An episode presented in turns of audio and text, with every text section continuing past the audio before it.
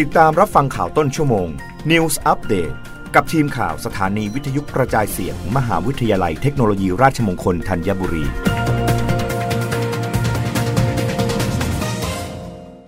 รับฟังข่าวต้นชั่วโมง โดยทีมข่าววิทยุราชมงคลธัญบุรีค่ะ กรมทางหลวงทดลองเปิดใช้จุดกลับรถ บนถนนพระรามสองระหว่างซ่อมสะพานกลับรถหน้าโรงพยาบาลวิภาราม ช่วยอำนวยความสะดวกลดปัญหาการจราจรติดขัด ให้กับผู้ใช้ทาง นายสลาวุฒิทรงศิวิไลอธิบดีกรมทางหลวงเปิดเผยว่า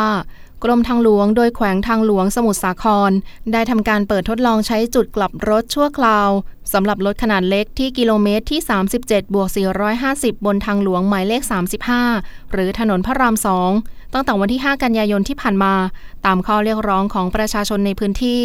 และได้รับการพิจารณาโดยผู้เชี่ยวชาญแล้วว่า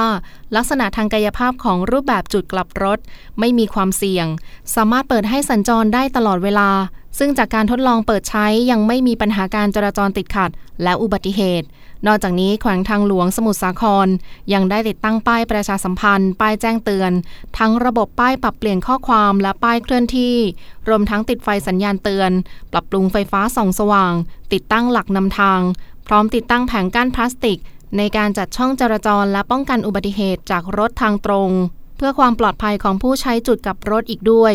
ทั้งนี้การเปิดทดลองใช้จุดกลับรถบริเวณดังกล่าว เพื่อลดผลกระทบต่อผู้ใช้รถใช้ถนน จากการปิดซ่อมสะพานกลับรถบนถนนพระรามที่ 2 หรือสะพานกลับรถหน้าโรงพยาบาลวิภาราม ซึ่งปัจจุบันอยู่ระหว่างการออกแบบและเตรียมการก่อสร้าง โดยในวันที่ 29 กันยายนนี้ จะมีพิธีลงนามบันทึกข้อตกลงความร่วมมือด้านวิชาการและวิชาชีพวิศวกรรม ระหว่างกรมทางหลวงกับสภาวิศวกร และวิศวกรรมสถานแห่งประเทศไทยในพระบรมราชูปถัมภ์เพื่อเพิ่มความมั่นใจให้กับประชาชน ถึงมาตรฐานด้านความปลอดภัยในการดำเนินการซ่อมแซมสะพานดังกล่าวอีกด้วย